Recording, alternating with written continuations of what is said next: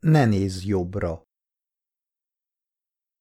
Levin védőügyvéd előtt Bő ügye olyan egyszerű volt, mint egy pofon.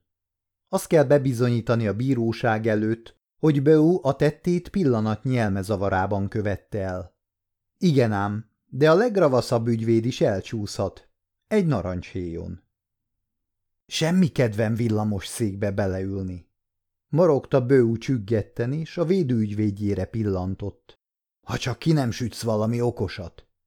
Nem sok esélyed van, bólogatott az ügyvéd. Egyetlen lehetőség, föltéve, ha az esküdtek megeszik ezt a tésztát, a pillanatnyi elmezavar. Egy ilyen rohamodban raboltad el Jenny Farr kisasszonyt. Micsoda? Bő kiáltására kinyílt az ajtó, az őr benézett. Az ügyvéd intett neki, és visszahúzódott. Éppen olyan normális vagyok, mint te, folytatta Bő most már lecsendesedve. Röhögnöm kell, szólt Levin az ügyvéd kedvetlenül. Ha minden úgy történt, ahogy a lapok megírták, akkor te vagy részeg voltál, vagy bolond. Miért? Mit írtak a lapok? Hogy te ugyanabban a hotelban szálltál meg, amelyikben Farrék, vagyis James Farr az olajmágnás, a felesége és a tíz éves kislányok Jenny. Igaz? Szóról szóra, bólintott Bő. Folytasd!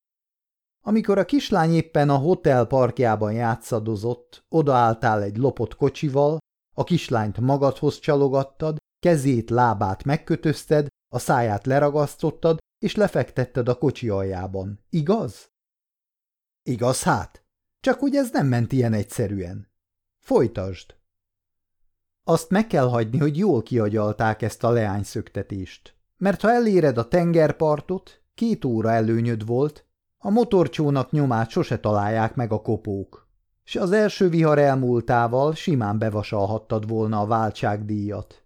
Mennyit akartál kérni? Gondoltam, egy félmilliócskát legombolok a papáról. Nem mondom, nem vagy szívbajos.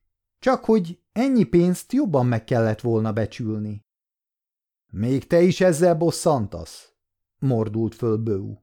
Ugyan hogyan becsültem volna meg, amikor meg sem szereztem? De már a zsebedben érezhetted. Csak éppen normálisan kellett volna viselkedned. Aki ugyanis normális, az nem nappal alszik, hanem éjjel. És főként nem akkor, amikor éppen lányt szöktet. Hát ez sajnos igaz, sóhajtott föl Bő fájdalmasan. Elaludtam. A lehető legrosszabbkor, mondta az ügyvéd szemrehányó hangon. És ezt nevezette normális eljárásnak? A lopott kocsit leállítod az útpatkán, és édesdeden elaludtál, mint egy öreg tábornok ebéd után a klubjában? Hogy lehet ilyen őrültséget tenni? Hmm, vigyáznom kellett arra a gyerekre. Hát ez igazán megható, válaszolta Levin. De elaludnod azért nem kellett volna. Ez az, amit magam sem értek. Mintha hirtelen álomkor tört volna rám. Valami ájulásféle. Igen, így találtak rád a kedves szülők. A lányrabló a kormányra dőlve horkol, miközben a hátsó ülés előtt, a kocsi fenekén ott hever a lányuk, mint a kötözött csonka.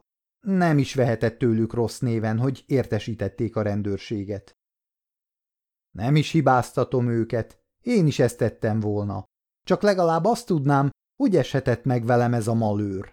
Egy korty szesz sem volt bennem. Nyugtató tablettát sem szedtem. Nem, hogy álmos lettem volna. Ellenkezőleg. Az izgalomtól magamon kívül voltam. A fenébe is. Gyereket még sohasem loptam. Már majdnem merev görcs állt a nyakamba, folyton hátra kellett nézegetnem, hogy a gyereket szemmel tartsam. Nehogy a szájtapasz miatt nekem megfulladjon. És egyszer csak elaludtam. Mire fölébredtem, a rendőrségen találtam magam. Ott pedig a rendőrorvos konstatálta, hogy a véredben sem szesz, sem pedig doppingszer nincs. Egy lehetőség marad, hogy megbolondultál. Csak is egy őrült képes arra, hogy gyerekrablás közben szundítson egyet. Ne is haragudj, barátocskám, a védelmet is erre a körülményre fogom alapozni. S a netán kiderülne, hogy egy kerékkel kevesebbed van, annak csak örülj mert ez ment meg a villamos széktől. A pszichológusok megvizsgálták Bőt, fura kifejezéseket morogtak a szakállukba. Elviselhetetlen feszültségi állapot, mondta az egyik. Fáradási tünetek, morogta a másik. Órákig jegyzeteltek, majd elmentek. Így érkezett el a tárgyalás napja. A rendőrségi nyomozás eredménye, valamint a farcsalá tanúvallomása után az esküdszék tagjai előtt semmi kétség sem merülhetett fel, a vádlottak padján egy tetten ért gyermekrabló ül. Ám mivel magyarázható az a kétségtelenül feltűnő körülmény, tette föl a szónoki kérdést Levin, a védő, hogy védencem az országút közepén háta mögött egy elrabolt leánykával álomra hajtja a fejét? Feltételezhető-e ilyen eljárás egy normális emberről, amikor ez ebben a sajátos helyzetben gyakorlatilag a halálos ítéletét jelenti? Az esküdszék tagjait ez az érvelés láthatóan zavarba hozta. Zavaruk csak fokozódott, amikor a pszichiáterek is megtették a vallomásukat. S amikor egyikük a pillanatnyi elmezavart említette, az esküdtek közül többen bólogatni kezdtek. Az ügyész a rendőrorvost szólította a tanupadhoz. Levin ezt csukta a vádlott fülébe. Minden rendben. Amikor a rendőrorvost megeskedték, az ügyész ezt kérdezte tőle. Kérem, Mr. Sanderson, közölje a magas bírósággal, milyen inget viselt a vádlott a tettenérés pillanatában. Mielőtt az orvos válaszolhatott volna, Levin közbe kiáltott. Tiltakozom a kérdés ellen. Ennek a körülménynek nincs jelentősége. Nos, felelte a bíró, ha nincs jelentősége, akkor a védencének sem árthat. Kérem, doktor úr, folytassa. Hófehér inget. Erősen kikeményített gallérral. Az ön vizsgálatából kiderülte, hogy a vádlott alkohol, esetleg altatószer hatása alatt volt, netán szívroham vagy gutaütés következtében vesztette el az eszméletét? A vádlott tökéletesen egészséges volt. Hallotta ön, hogy a vádlottat alva találták? Hallottam. És ezt annyira különösnek találtam, hogy alaposan megvizsgáltam. Ennek alapján az a vélemény alakult ki bennem, hogy a fickó némileg, hm, hogy úgy mondjam, gügye. Levin, a védő itt oldalba bökte bőt. Hallod? suttogta. Még a vád tanúja is melletted val. Ám az orvos tovább folytatta. Igen, tisztelt bíróság, ám ezt a véleményemet hamarosan megváltoztattam. Ugyan? szólt a bíró csodálkozva. És mire alapozta ezt? Egyrészt az elrabolt gyermek vallomására, másrészt a vádlott jobbra nézésére. Jennifer ugyanis azt vallotta, hogy a fickó folyton jobbra kapkodta a fejét, áldozatát szemmel tartva. És erről jutott eszembe később az a kortörténet, amelyet még az egyetemen olvastam. A diagnózist a Mayo Klinika híres orvosa dr. King állította föl. – Óvást emelek! – kiáltott Levin újra, bár nem gyanította, hogy az orvos hová akar kiukadni. A bíró csak legyintett. Az óvást elutasítom. Ügyész úr, kérem, folytassa a vád tanújának a kihallgatását. Kérem, doktor úr, szólt az ügyész. Mi köze ennek a, ahogyan ön mondotta, jobbra nézésnek magához a gaztethez? Sok köze van hozzá, felelte az orvos jelentőség teljesen. Ez okozta azt, hogy a vádlott a menekülés közben elbóbiskolt. A kijelentés bombaként robbant a teremben. A nagy lármának a bíró csengője vetett véget. Ha ez még egyszer előfordul, kiürítetem a termet, szólt erélyesen. Folytassuk, ügyész úr, majd a rendőrorvoshoz fordulva ezt mondta. A tanú úr pedig vegye tudomásul, hogy ez a terem és ez a helyzet nem alkalmas éretlen tréfálkozásra. Egy ember életéről van szó. Nagyon sajnálom, de nem tudom magamat világosabban kifejezni. Szólt újra az orvos, némileg elpirulva. Ellenkezőleg, mondta a bíró. Nagyon is világos a dolog, föltéve, ha ön mindezt komolyan gondolja. A legkomolyabban, bíró úr. Mint orvost nagyon is érdekelt a dolog. Mi a magyarázata annak, hogy egy gyermekrabló menekülés közben elalszik? Szóba jöhet természetesen a pillanatnyi elmeba is, amire a védelem hivatkozik. De előfordulhat az is, hogy ennek valami fiziológiai oka van. Amikor a fiatalembert megvizsgáltam, teljesen egészségesnek találtam. Az elmebaj tünetei csupán akkor jelentkeztek, miután a védőjével találkozott. Levin fölpattant. Ez sértés? A tanúr rólam beszél. Örüljön neki, felelte a bíró derűsen. Úgyis csak addig beszélnek önről, amíg a tárgyalás tart. Az óvást elutasítom.